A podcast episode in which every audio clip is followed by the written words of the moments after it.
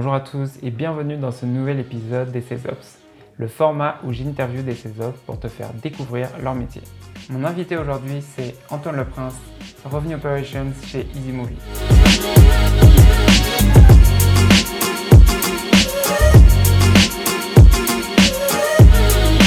Est-ce que tu peux nous présenter ton poste, quelles sont tes responsabilités et quel est ton scope justement chez EasyMovie? Ouais. Alors, je suis RevOps du coup chez EasyMovie depuis maintenant bientôt 2 ans. Donc mon job s'articule toujours autour des 3 mêmes piliers chez les Ops, RevOps, qui sont les outils, la data et les process pour l'ensemble des équipes liées aux revenus, ou les équipes client-facing aussi qu'on appelle, donc marketing, SDR, sales, CSM, finance aussi, et Customer Experience qui est un département qu'on a monté récemment.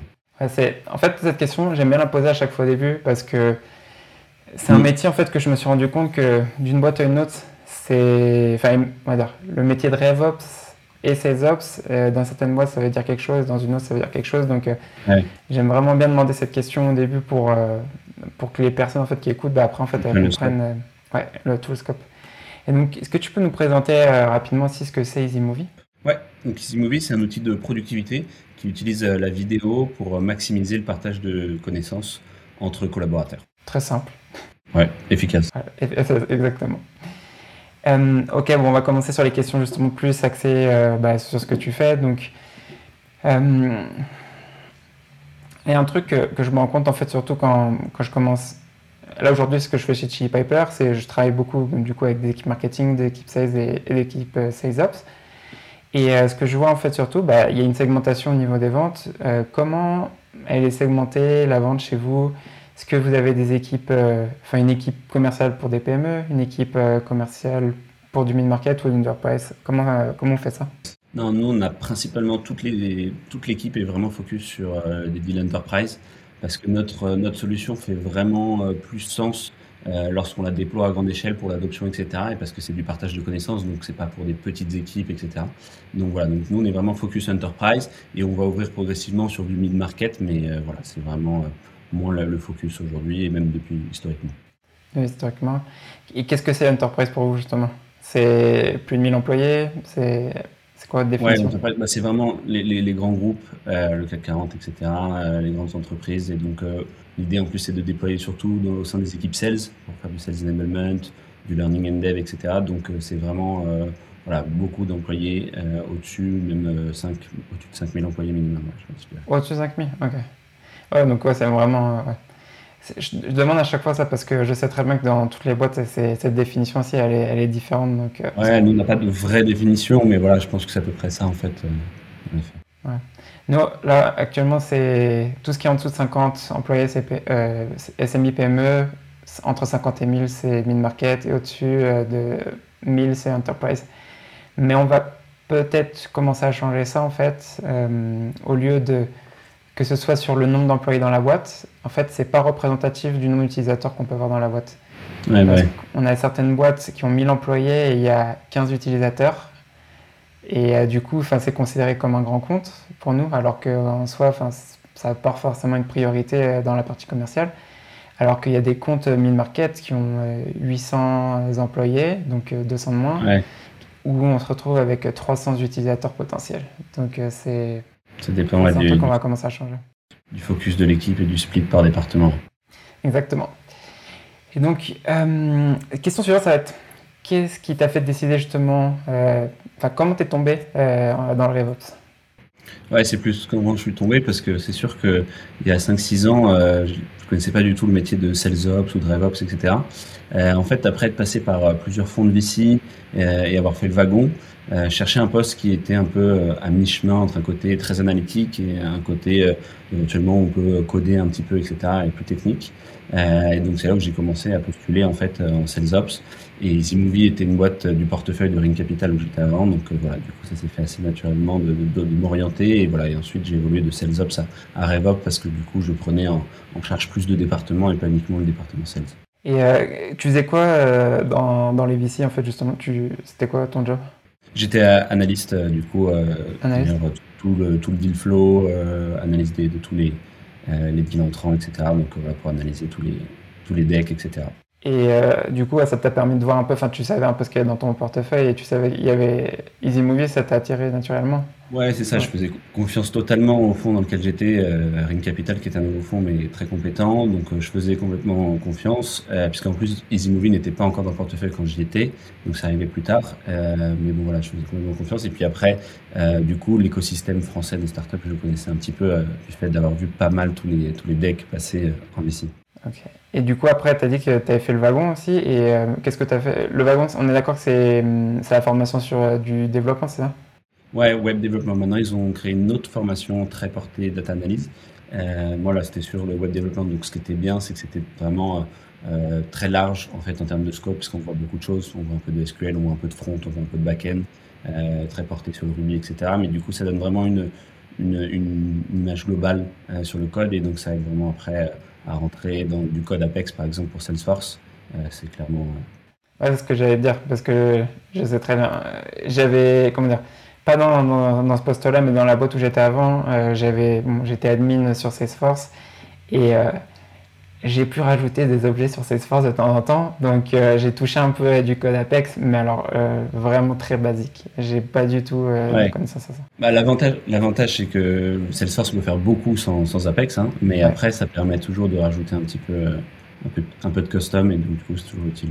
Ouais, donc du coup, en fait, maintenant, quand tu vois ton passé, justement, c'est la suite logique en fait, à ce que tu faisais, quoi. C'était l'analyse et après du code aussi pour... Après, je sais pas si tu codes tous les jours, mais j'imagine que ça t'aide au moins à pas avoir un développeur Salesforce en interne pour faire tout ça.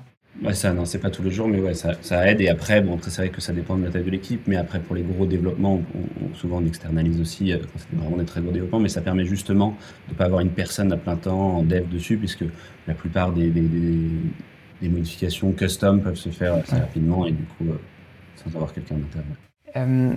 Si tu devais si tu devais choisir une métrique sur laquelle tu reportes à ton N+1, quelle serait cette métrique? Ça peut être là actuellement ou ce trimestre ou encore pour cette année.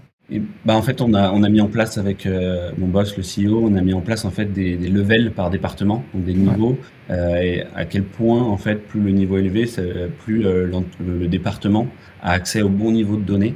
Ce qui permet du coup de piloter le département, de suivre l'activité et à nous de suivre tout et de prendre les bonnes décisions pour chaque département. Donc voilà, donc c'est vraiment ces niveaux qui allaient de 1 à 5 en fonction d'accès à la donnée, de KPI, de monitorer. Voilà. Et donc c'est là-dessus principalement moi je reporte, puisque c'est vraiment mon rôle est de mettre en place les outils pour tous les départements pour capter la donnée au bon moment, au bon endroit, et ensuite l'analyser soit avec le chef de département, le head of, soit directement avec l'équipe RevOps pour pousser l'analyse. Et aujourd'hui, tu es à quel niveau à peu près? Enfin, tu disais que tu étais sur l'équipe marketing, l'équipe SDR, l'équipe Sales, CSM. Tu es à peu près à quel niveau pour ces quatre équipes? Ça fluctue pas mal, mais en fait là au début on a mis un gros focus sur l'équipe sales, puisqu'en plus au début j'ai vraiment pure sales ops, donc l'équipe sales est clairement au niveau 4-5, alors que l'équipe voilà par exemple CSM ça a mis plus de temps et c'est plus aujourd'hui, là depuis un an on avait moins mis le focus sur côté CSM, mais là cette année il y a un gros focus sur la data côté CSM, la mise en place d'un health score, etc. Donc voilà, le focus est plus CSM. Donc en fait ça, en fonction des priorités des départements, même côté marketing on était avancé, mais on a revu un peu notre stack et la manière dont on travaille côté marketing, donc voilà, on revient un peu en arrière pour réorganiser tout ça, donc voilà, ça bouge pas mal, de toute façon, comme en Ops, les sujets changent souvent, rapidement. Ça c'est un truc que je me rendais pas compte, en fait, justement, avant de commencer à parler avec des sales Ops, c'est que, au final, en fait, c'est de la gestion de projet, et du coup, en fait, t'as plein de prios en même temps. De temps en temps, tu as des problèmes à résoudre assez rapidement. Donc, au final, je sais pas pourquoi, mais je voyais le taf de ces ops un peu comme un taf de commercial, alors que pas du tout. Non, c'est... le travail d'un commercial, c'est vraiment très répétitif au final, parce que c'est toujours... tu bloques ta journée sur combien... Enfin, tu fais 2 blocs de call. Bon, ensuite, tu rajoutes des prospects à ta prospection. Alors que pour toi, c'est tes journées. J'imagine que tu t'ennuies pas du tout par rapport à ça. Non, non, les sujets sont très variés, et donc c'est ça qui est excitant, c'est qu'on peut passer une matinée, on va être sur le L-score côté CSM, et puis après on va être sur la lead gen côté marketing, et puis après l'analyse des taux de conversion de toute l'équipe sales, donc voilà, c'est très varié, et c'est sur l'ensemble de la chaîne de revenus, donc c'est assez intéressant, quoi, parce que tout est lié, en fait, in fine, sur la chaîne de revenus, donc c'est ça qui est pertinent et intéressant. Exact. Et je rebondis juste sur ce que je viens de dire. Je disais que, enfin, tu t'ennuies pas. Je ne suis pas en train de dire que le métier de commercial, je m'ennuie là-dedans. Hein, parce que, pour moi, c'est un métier où je m'éclate, vraiment. Même si aujourd'hui, je suis en tant que SDR, c'est pas répétitif du tout pour moi. Comme métier, je pense que c'est deux profils de personnes différentes, même si après... Ouais. Souvent, on cherche des sales ops qui ont éventuellement fait un peu de sales, et c'est vrai que c'est pas mal, mais je pense que c'est quand même deux profils différents, et pour moi, c'est pas forcément un avantage. L'avantage, c'est d'avoir quand même de bien connaître ce qu'est un process sales, l'activité d'un sales, la prospection, etc.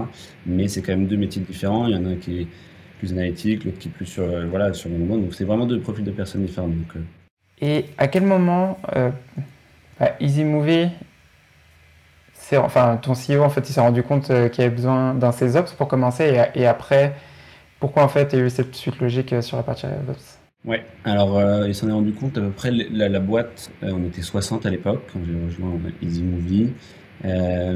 Et c'est marrant parce qu'en parlant avec pas mal d'autres SalesOps, RevOps, je me suis rendu compte qu'en fait c'était souvent à peu près à cette taille-là. Donc, parce qu'on est à peu près 60, il y a mettons entre 5 et 10 sales, et donc c'est là où en fait il faut commencer à avoir quelqu'un qui soit sur cette partie outils, data, process, et ça fait d'autant plus tendance après aujourd'hui, parce qu'aujourd'hui il y a de plus en plus d'outils, donc il faut vraiment quelqu'un pour les paramétrer, parce que si personne s'en occupe, un outil c'est pas une baguette magique, donc il faut forcément bien le paramétrer, sinon ça sert à rien. Donc voilà, aujourd'hui ça te fait de plus en plus sens, mais après je dirais que le plus tôt c'est le mieux. Parce que sinon on accumule un peu de la dette technique, où en fait on a des outils mal paramétrés ou des outils qui fonctionnent pas bien et qui plus n'aident pas les sales, et même pire leur font perdre du temps, ce qui est pas du tout le but. Donc le plus tôt c'est mieux. Et après sur la deuxième partie de la question, pourquoi ça a évolué rapidement de SalesOps à RevOps, en fait parce qu'on est quand même, j'étais tout seul et dans une entreprise qui est quand même pas très grande. Quand je suis arrivé on était 60 à l'époque, et forcément j'arrive en tant que sales ops parce que c'est un peu le premier métier qui était le plus connu, et puis il y avait quand même un focus sales parce qu'avant tout c'est l'équipe sales, mais après avec tout ce split de départements SDR, sales, CSM, et même on avait créé un département Customer Experience qui s'occupait principalement du renew, du coup ça faisait beaucoup de segmentation, beaucoup de passage de relais entre le lead, le deal et le renew, donc du coup il fallait quelqu'un pour arbitrer tout ça, organiser tout le process, et donc du coup c'est fait naturellement en fait. Quand je suis arrivé j'avais toujours des interaction avec les équipes CSM, avec le Customer Experience qu'on montait, et puis avec la finance, parce qu'il fallait reboucler les chiffres qu'on avait dans Salesforce avec la compta, le marketing, etc. Donc en fait, c'est très naturellement que ça arrivait chez nous, et en me documentant, notamment parce qu'aux US, ils ont longtemps d'avance sur tous ces métiers, je me suis rendu compte qu'en fait, c'était le métier de RevOps que je faisais depuis mon arrivée, en fait, sans le savoir au début. Et justement, c'est ce que tu disais dans l'article que tu avais écrit pour Tribes,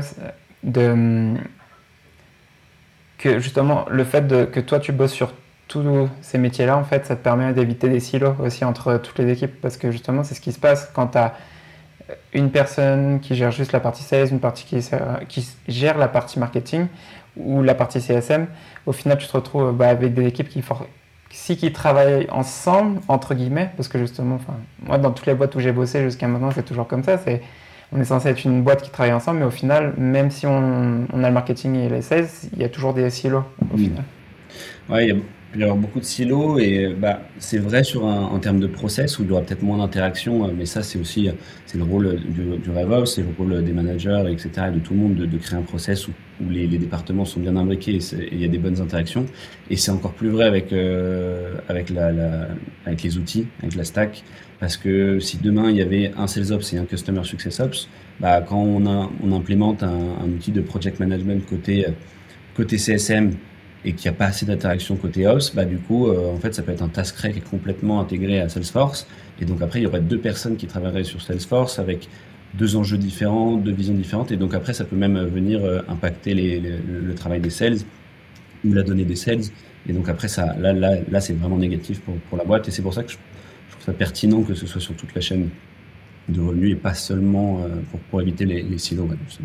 Et Tu avais commencé à en parler tout à l'heure, tu disais donc du coup, quand tu avais rejoint la boîte, vous étiez 60, aujourd'hui vous êtes combien?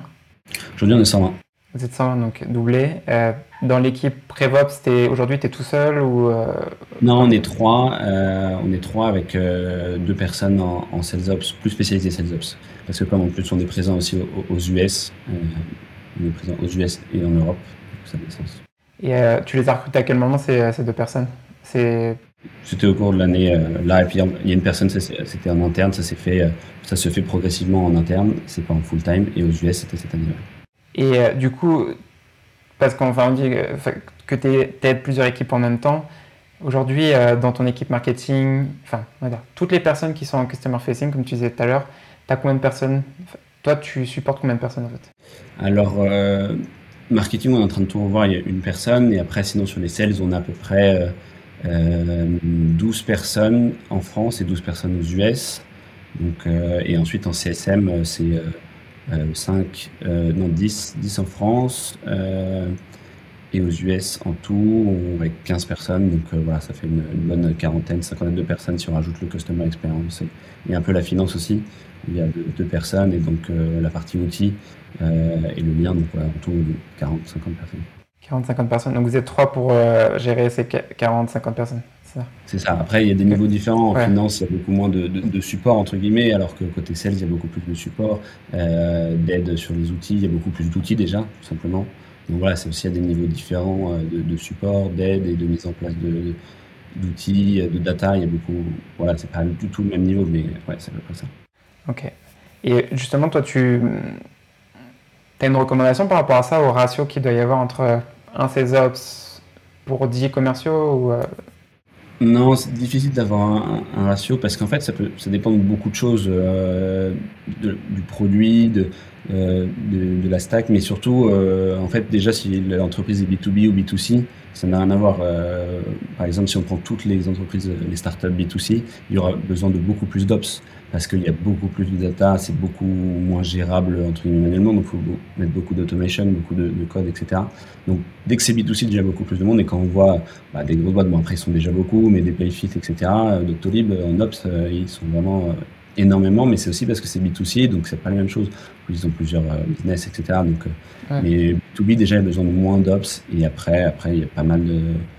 Ça dépend, mais après ça dépend si c'est sales ops, rev ops, mais ce qui est sûr, c'est qu'à partir de 5 à 10 personnes en sales, il faut au moins un sales ops pour 5 à 10 personnes. Ok. Ouais. J'avais pas vu ça comme ça, comme tu le disais justement, que pour le B2B et le B2C, ça va vraiment différer, parce que j'imagine que ça dépend vraiment beaucoup aussi du...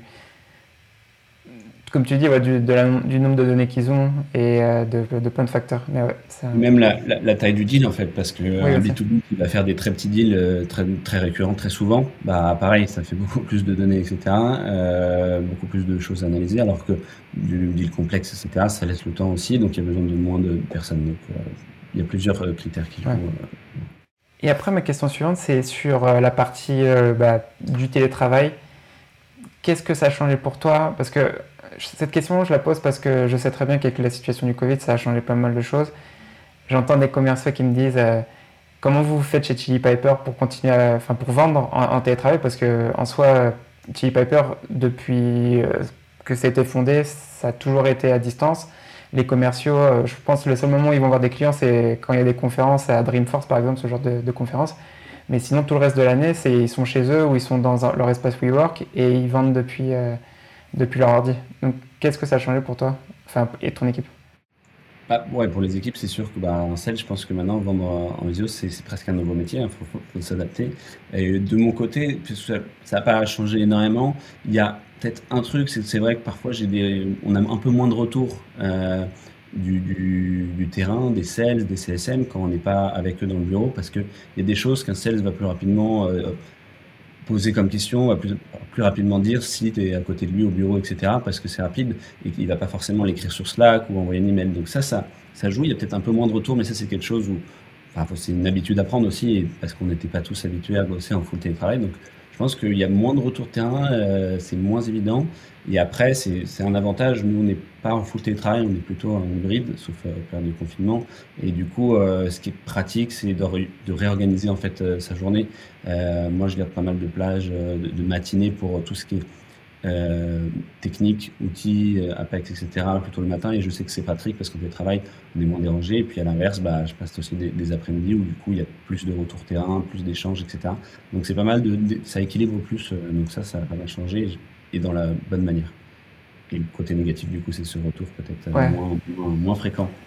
Bah, sur la partie retour, en fait, nous, je sais que moi c'est un truc où j'ai toujours eu du mal, on va dire, de moins en moins, parce qu'au final, c'est de la pratique. Mais quand tu passes en télétravail, en fait, il faut être beaucoup plus proactif au niveau de ta communication. Parce que, justement, comme tu disais, tu n'as pas ces communications que tu as au bureau, où justement, c'est beaucoup plus facile. Là, ici, c'est toi qui dois être proactif de ta communication et pas à l'inverse, pas attendre que les autres ils viennent vers toi, justement. Et ça, c'est un truc qu'on voit, parce que bon, tout le monde est en remote dans la boîte.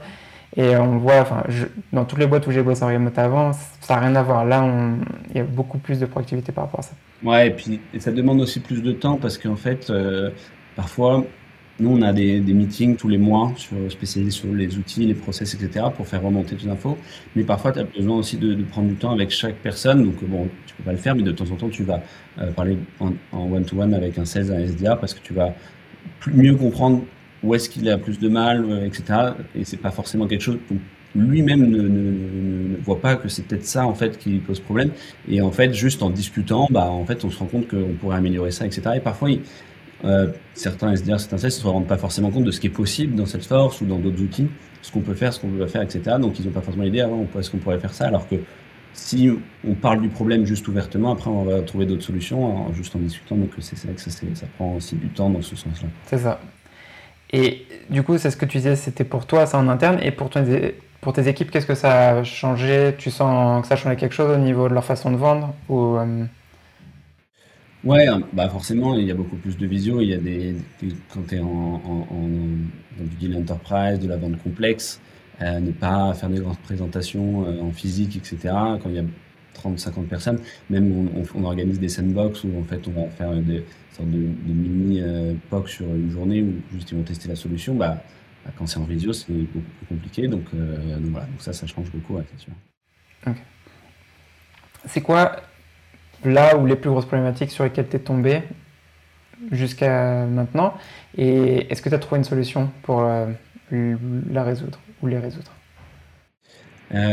Les plus grosses problématiques, c'est, bah, en fait, il y a tout plein de KPI qu'on peut suivre, que ce soit l'activité, taux de conversion, etc. Mais en fait, à chaque fois, il faut remettre toujours en considération et en question ces données qu'on récolte sur la période sur laquelle on analyse. Et donc ça, c'est toujours un peu compliqué parce que en startup tout bouge très vite, donc ça peut être des process qui vont évoluer, des équipes qui vont évoluer avec peut-être plus de turnover, des KPI, des focus sur certains KPI qui vont changer au cours du temps. Et donc du coup, pour avoir par exemple même une année complète avec un process, une équipe, des KPI suivis de janvier à décembre, bah c'est très difficile de les avoir. Donc quand on les a, on est super content, et quand on remet tout à zéro, bah du coup à chaque fois on a ce temps de latence où on se dit bah voilà, on a remis en place. Quels sont les résultats? Bah, il faut attendre 1 mois, 2 mois, 3 mois, voire 6 mois en fonction du deal cycle, etc.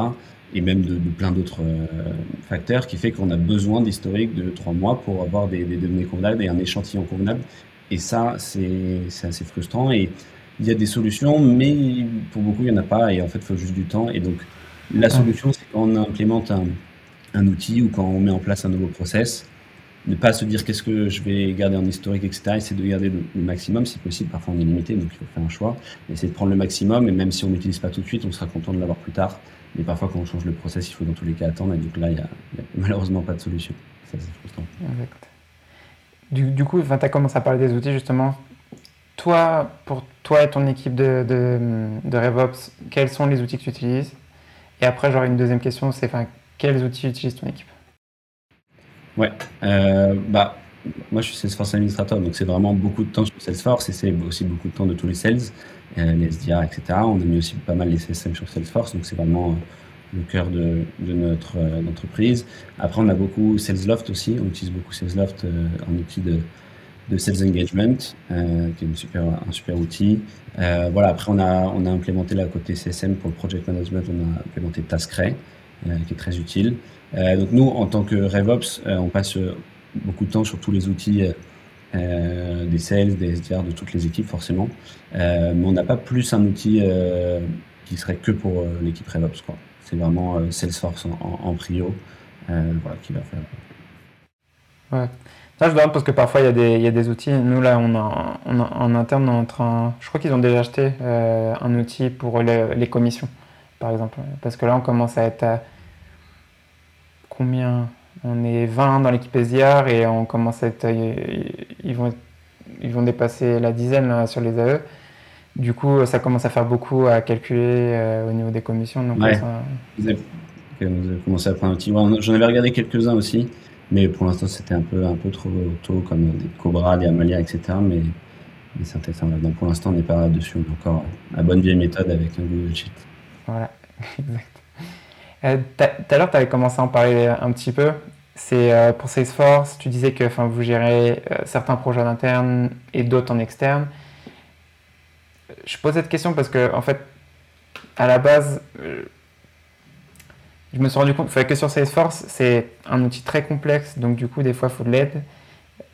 Je sais que là, pour toi, c'est sur Salesforce, mais sur d'autres épisodes, en fait, il y a des personnes qui sont sur HubSpot. Du coup, cette question, en soi, elle n'est pas très pertinente parce que sur HubSpot, ce n'est pas très complexe et tu peux tout faire en interne, normalement. Mais tu peux m'expliquer un peu, en fait, c'est quoi votre process par rapport à ça Ouais. Bah, on essaie de faire au maximum en interne, mais après, tout ce qui est projet, des gros projets de développement, en fait, on n'a pas le temps en interne de passer du temps dessus. Donc, en général, c'est à ce moment-là qu'on externalise. Quand je suis arrivé, en fait, le projet d'implémenter une nouvelle méthode CCS dans Salesforce, bah, ça avait été décidé d'être externalisé parce qu'on avait aussi toute la formation pour les sales, etc. Donc, déjà, on avait commencé à bosser avec, avec des intégrateurs. Et donc après on a continué sur deux projets qu'on a fait aussi avec eux, mais voilà, c'est vraiment quand c'est des gros projets, sinon voilà, l'avantage c'est qu'on peut tout avoir en interne sur le reste. Donc voilà, on arbitre vraiment en fonction de la taille du projet et du temps qu'on a en interne dédié à ça. Et jusqu'à maintenant, c'est quoi l'outil ou le process le plus productif que tu as mis en place pour tes équipes? Bah, là récemment en fait on a vraiment intégré notre outil EasyMovie dans Salesforce. Et ça, c'est énorme en productivité parce que maintenant, bah, les sales peuvent mettre toutes leurs vidéos de deal win ou de deal statut. Donc, dès qu'un deal était vraiment à passer un milestone, ils vont faire une vidéo et on va le voir directement au niveau de l'opportunité. Les CSM, eux, vont faire plutôt au niveau du compte où on a commencé à mettre en place un score. Ils vont mettre leur customer review avec le client. Donc, ça, c'est vraiment pertinent. Maintenant, les managers peuvent aller sur un compte, voir la vidéo du CSM si c'est un client, et si c'est en cours, le pipe, bah, le manager, le head of sales va pouvoir voir les statuts de ces AE. Donc ça a vraiment gagné en productivité, en knowledge. Et donc voilà, et le fait d'avoir notre solution, on avait notre solution en interne, on pouvait voir la vidéo, mais le fait de l'avoir vraiment intégré à Salesforce, ça c'est un gain de productivité énorme. Ouais, avoir tout centralisé dans un endroit justement, c'est un truc que je me rends compte que c'est... Je le sous-estimais avant, mais en fait, ça fait gagner tellement de temps plutôt qu'à avoir plein d'onglets ouverts et de regarder à gauche, à droite, de savoir justement, comme tu disais, à quel moment dans le cycle de vente tout en est, et d'avoir la vidéo à ce moment-là, ça aide par rapport à ça. Juste pour bien comprendre, EasyMovie, en fait, ça enregistre les vidéos que vous avez avec vos clients aussi ou, Non, c'est vraiment, c'est un peu comme un PowerPoint, mais sous format vidéo. On a des templates et en fait, on va se filmer pour répondre à 3 questions, par exemple, sur un deal, que ce soit un deal win ou un deal statut. Et donc, le sales va répondre à 3 questions et va pouvoir juste partager sa vidéo sur Salesforce. Et comme ça, tout le monde pourra avoir la réponse aux 3 questions importantes pour avoir juste la bonne information rapidement. Et l'avantage quand on lance la vidéo, c'est qu'on peut scroller et regarder aussi les informations qui sont écrites, mais voilà, en même temps, on écoute, donc c'est pratique. Ok. Est-ce que c'est ta responsabilité ou la responsabilité on va dire ton directeur commercial, d'avoir en fait tes commerciaux qui mettent l'information sur le CRM? Ouais, bah ça c'est un vaste sujet, hein, mais non, mais c'est l'objectif de toute la boîte, hein, parce que ça n'existe pas, on connaît la phrase. Mais non, c'est vraiment pas évident. Nous, ce qu'on a mis en place pour ça, c'est des dashboards de data accuracy, de data hygiène, pour vraiment flaguer dès qu'il y a un truc qui est un peu incohérent et pour que l'AE puisse rapidement voir où est-ce qu'il doit corriger. Et voilà, et après, le but, c'est de ne pas devenir dans une dimension un peu de flicage et d'essayer de montrer la valeur, de dire, bah, voilà, si tout est bien rempli, après, on peut sortir de la data pertinente et des insights qui vont t'aider après à mieux vendre et à vendre plus. Donc, voilà, il faudra essayer au maximum de montrer la valeur, mais ouais, c'est toujours un vaste sujet. Ben, j'imagine. Justement, je pense que c'est la complexité d'avoir... Je sais que, enfin, nous, jusqu'à maintenant, à chaque fois, ce que j'entends, enfin, un des trucs qui fonctionne le plus, c'est mettre des champs obligatoires quand tu remplis ton opportunité pour être sûr d'avoir l'information. Est-ce que toi, qu'est-ce que tu mets en place justement pour favoriser l'adoption de Salesforce, enfin, du fait que tes commerciaux mettent l'info? Nous, quand on avait mis en place CCS au tout début et qu'on avait mis beaucoup de champs obligatoires, bah, en fait, j'ai trouvé ça assez compliqué parce qu'en fait, il peut y avoir pas mal de cas particuliers où en fait les champs n'ont pas besoin d'être remplis. Donc après, ça demande vraiment une maintenance importante et puis ça fait trop, ça devient très frustrant quand tu peux pas passer à l'étape d'après parce qu'il te manque un champ, et si en plus ce champ est pas obligatoire, bah, tu vas te retrouver avec des champs avec rien dedans, enfin juste plein de dés, juste pour passer la limitation. Donc là, c'est encore pire. Donc moi, je suis pas trop de l'école de mettre des champs obligatoires, sauf vraiment 3-4 vraiment pertinents, mais mettre le focus vraiment sur un nombre très limité. Et après, bah, ce que je dis, c'est de l'adoption en montrant la valeur, et quand ils vont voir la valeur, ils vont être remplis. Et puis, c'est pas uniquement le rôle de département RevOps, parce que sinon c'est compliqué, c'est vraiment toute la boîte, et c'est surtout les managers. Si les managers ont besoin de ce champ et qu'ils parlent de tous ces champs, de toute cette donnée pendant leur review, bah, c'est sûr que si un manager parle pendant 2-3 reviews d'un champ qui finalement n'était pas rempli, c'est sûr qu'à la fin il sera rempli, et c'est ça qui fait sens. Donc c'est vraiment l'implication des managers, je pense, qui jouent beaucoup là-dedans. Bah, ouais, parce que en fait le CRM, à chaque fois on entend dire que bah, le CRM c'est la bête noire des commerciaux, parce qu'en soi le CRM c'est plus un outil qui sert au manager qu'au commercial. Mais ok, je vois du coup comment vous faites. Ouais, c'est souvent vu comme ça, mais dans les faits, sans CRM, bah, il faudrait faire des notes, mais qui seraient un peu complexes et mal organisées, alors que là, du coup, bah, c'est juste un bloc-notes, hein, Salesforce. C'est ça. Ouais, et aujourd'hui, j'imagine que tu dois en avoir plein, mais si tu avais un souhait et que tu pourrais résoudre un problème, qu'est-ce que ça serait? Bah, c'est un peu cet élément dont je parlais tout à l'heure sur la partie... Vraiment, si on n'a pas traqué tout depuis un an, et puis parce que les choses bougent, et ben on n'a pas un échantillon convenable pour sortir une analyse convenable. Donc on est toujours, on n'a pas assez de data points pour en sortir une conclusion pertinente. Donc voilà, c'est toujours ça qui est un peu frustrant et qui est difficilement solvable. Mais voilà, si j'avais une baguette magique, j'aimerais avoir des échantillons convenables pour toutes mes analyses. Bon, bah, c'est parti, on va la créer, cette baguette magique. Voilà, ça serait super. J'avais entendu sur le podcast de Dans l'Arène que tu avais mis en place la méthode de vente Customer Centric Selling au sein de ton équipe. Alors, est-ce que tu pourrais nous expliquer qu'est-ce que c'est cette méthode, et après, c'est comment tu as fait justement pour l'implémenter? Bah, cette méthode, c'est CCS, Customer Centric Selling, c'est assez proche de Médic, etc. Toutes ces méthodes sont assez proches, avec un focus sur le prospect, sur les enjeux, la pain, etc. Donc ça, assez classique. Après, comment on l'a implémenté, en fait, moi, je suis arrivé juste à ce moment-là, et il a été décidé on avait une personne qui s'occupait de toute la formation de l'équipe Sales, et ensuite, on avait l'intégrateur qui a mis tout en place pour avoir tout le Salesforce paramétré pour. Donc, quand je suis arrivé, j'étais plus en project management et en suivi. Et donc, après, j'ai pris le relais. Mais voilà, on est passé là par un intégrateur pour tout faire avec des G4 Sales. Okay.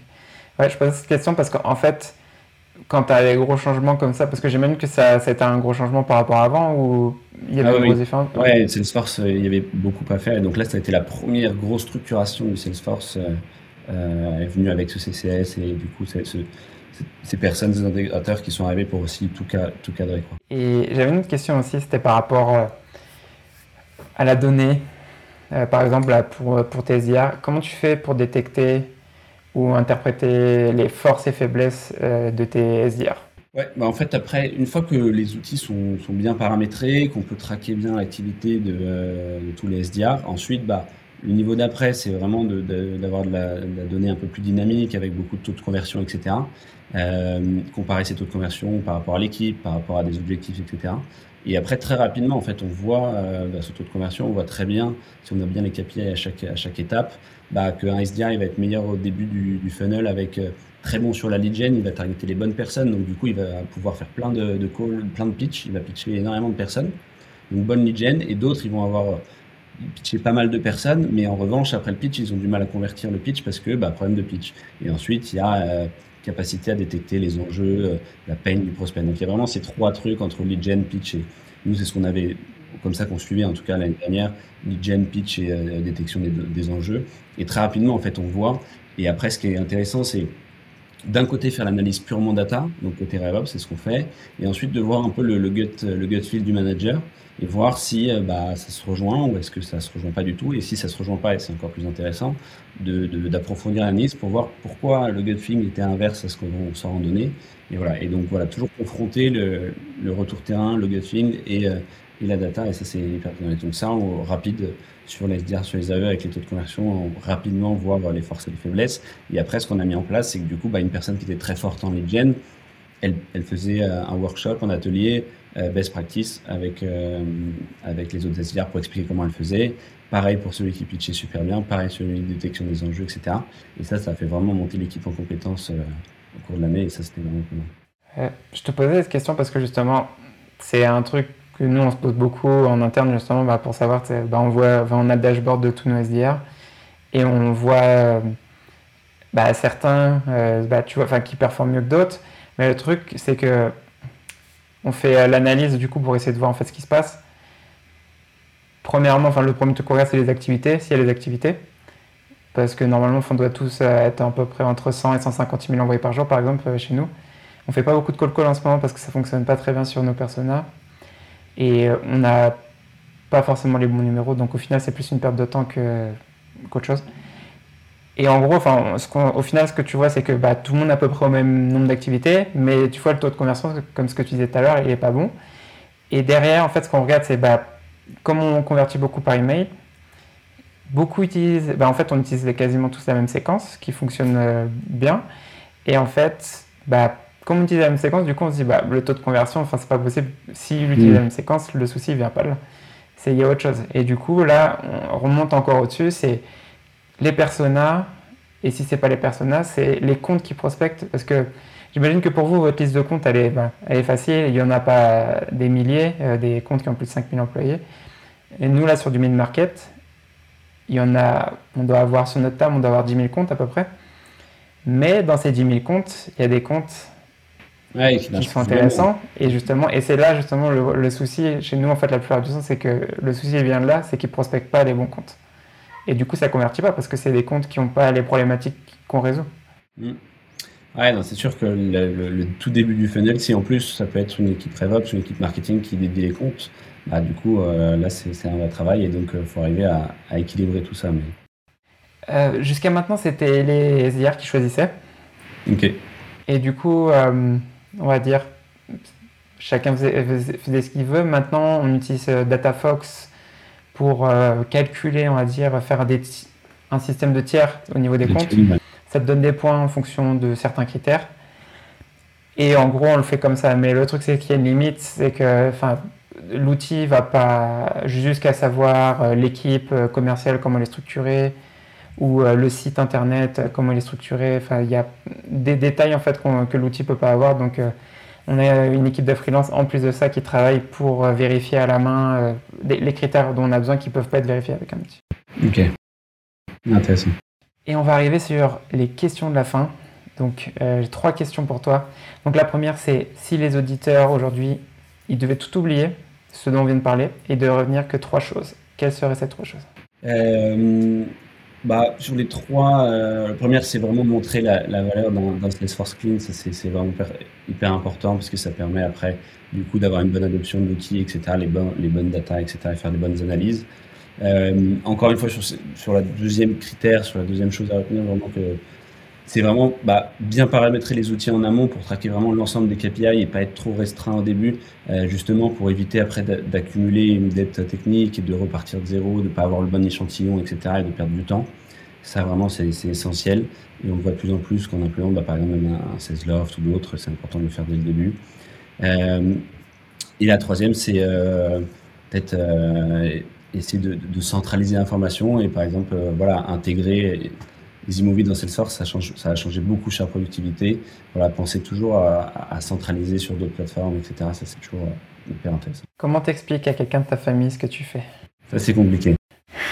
Donc, même à des potes qui sont pas forcément en start-up, encore moins en SalesOps, RevOps, c'est assez compliqué de voir vraiment ce qu'il en est. Donc, moi, à chaque fois, j'explique toujours un peu la même chose. C'est, je paramètre des outils pour pouvoir récolter la donnée au bon endroit, au bon moment, et ensuite pouvoir les analyser pour en tirer des décisions business, quoi.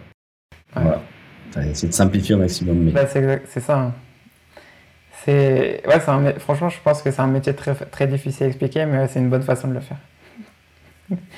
Et la dernière question, si tu devais recommander un SalesOps ou un RevOps sur le podcast, qui serait cette personne ? Il y en a pas mal, parce que tu fais la communauté, la Business Network, on est pas mal, mais il y en a trois avec qui on discute beaucoup. Il y a Clément Bouillot de Partout, J.B. Ronsin de Lifen aussi, et Arthur Chard de Screen. On échange souvent sur plein de sujets et tout. En plus, dans ces métiers, c'est un métier nouveau. Et ce qui est marrant, c'est qu'aujourd'hui, les startups en France, on n'est pas tous au même niveau. On n'a pas tout le même niveau de développement. Mais au niveau des SalesOps, RevOps, on a tous les problématiques à quelques mois, quelques années d'écart. Et donc, du coup, c'est toujours hyper pertinent d'échanger et de voir comment une autre startup s'est posé la question, comment une autre équipe est organisée, et comment chacun a confronté les obstacles, etc. Donc, c'est vraiment intéressant d'échanger là-dessus. Bah, du coup, j'ai contacterai. Arthur, c'est la deuxième fois qu'on me le recommande. Du coup, je contacterai la toi, bien sûr. Mais Arthur, ça fait la deuxième fois qu'on me recommande. Donc, c'est bon à savoir. Bon, bah, du coup, Antoine, je te remercie beaucoup pour ton temps et pour être passé sur le podcast. Merci beaucoup, Elric. C'est top. Merci pour avoir écouté cet épisode du podcast de la vente B2B. Si t'as aimé cet épisode et que t'as appris quelque chose, abonne-toi maintenant sur ton application préférée pour recevoir le prochain épisode. Et si tu veux recevoir plus de contenu sur la vente, j'envoie une newsletter chaque dimanche où j'y partage du contenu que je consomme chaque semaine. On vient de dépasser les 680 membres. Si tu veux t'inscrire, c'est thesesgame.substack.com. À plus tard.